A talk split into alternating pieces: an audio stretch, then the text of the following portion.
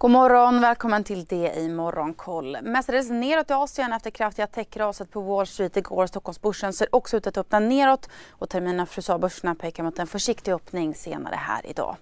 Tokyobörsen faller 1,5% och Hongkongbörsen backar 1% är ner en halv procent och Shenzhenbörsen stiger en halv procent idag.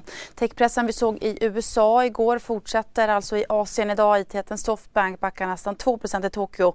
På Hongkongbörsen så pressas Alibaba Alibaba och JD.com 4% vardera.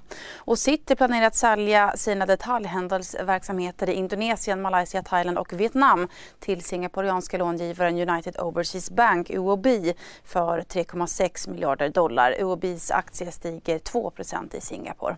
Solbörsen är också ner 1,5% idag. Beskedet att Sydkoreanska centralbanken höjer styrräntan med 25 punkter till 1,25% Det är den tredje höjningen sedan i somras och innebär att räntan i Sydkorea nu är tillbaka tillbaka på samma nivå som innan pandemin. Och Kina hade ett rekordhögt handelsöverskott i fjol på 676 miljarder dollar vilket går att jämföras med den tidigare toppnoteringen på 594 miljarder 2015. I december så steg exporten med 20,9 vilket var i princip i linje med förväntan.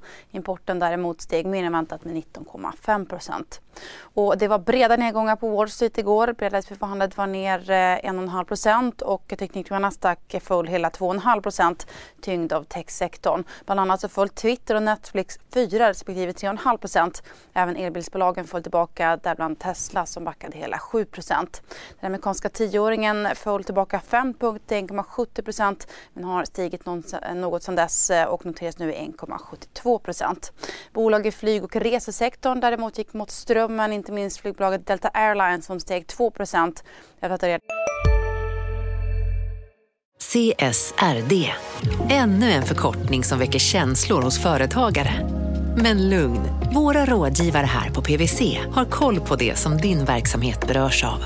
Från hållbarhetslösningar och nya regelverk till affärsutveckling och ansvarsfulla AI-strategier. Välkommen till PWC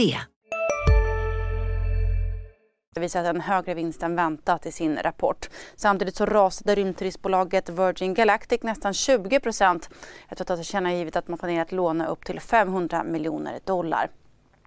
Och Fed kan höja räntorna så tidigt som i mars för att försöka få bukt med inflationen. Det var kontentan när Lael Brainard som är nominerad till vice Fed-chef eh, frågades ut i den amerikanska kongressen igår. Samtidigt så nominerar nu Joe Biden tidigare Fed-guvernören Sarah Bloom Raskin till Fed-guvernör med ansvar för bankövervakning. Raskin ans, eh, antas, vara en, antas komma ha en striktare översyn av Wall Street än sin föregångare. Dessutom så nomineras ekonomerna Liza Cook och Philip Jefferson till två lediga platser som Fed-guvernörer. och så till Sverige där Fosilund Holding lagt ett kontant budpliktsbud på järnbolaget Hövding. Budet på 21 kronor per aktie motsvarar en premie på 23,5 procent jämfört med Hövdings teckningskurs den 21 december då köpet som utlöste budpliktsbudet gjordes. Och efter att Biljana Persson lämnat vd-posten i Castellum i måndags bara en månad efter att hon tillträtt så meddelar nu vice vdn och finanschefen Ylva Sarby Westman att hon lämnar bolaget på egen begäran.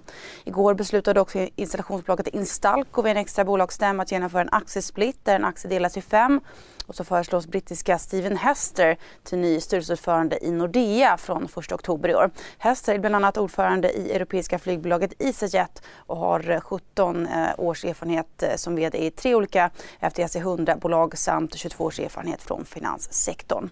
Och från och med idag så lättar också Norge på vissa av sina restriktioner. Bland annat så blir det nu återigen tillåtet att servera alkohol på restauranger och barer fram till klockan 23. Utöver det så ser vi ju idag också fram emot svensk inflationsstatistik och de första amerikanska bankrapporterna från JP Morgan, Citigroup och Goldman Sachs. Vi sen Börsmorgon 8.45 eller Börskoll klockan 13. Hej, Synoptik här. Så här års är det extra viktigt att du skyddar dina ögon mot solens skadliga strålar. Därför får du just nu 50% på ett par solglasögon i din styrka när du köper glasögon hos oss på Synoptik. Boka tid och läs mer på synoptik.se. Välkommen!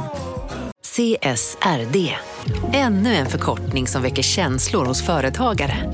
Men lugn, våra rådgivare här på PWC har koll på det som din verksamhet berörs av.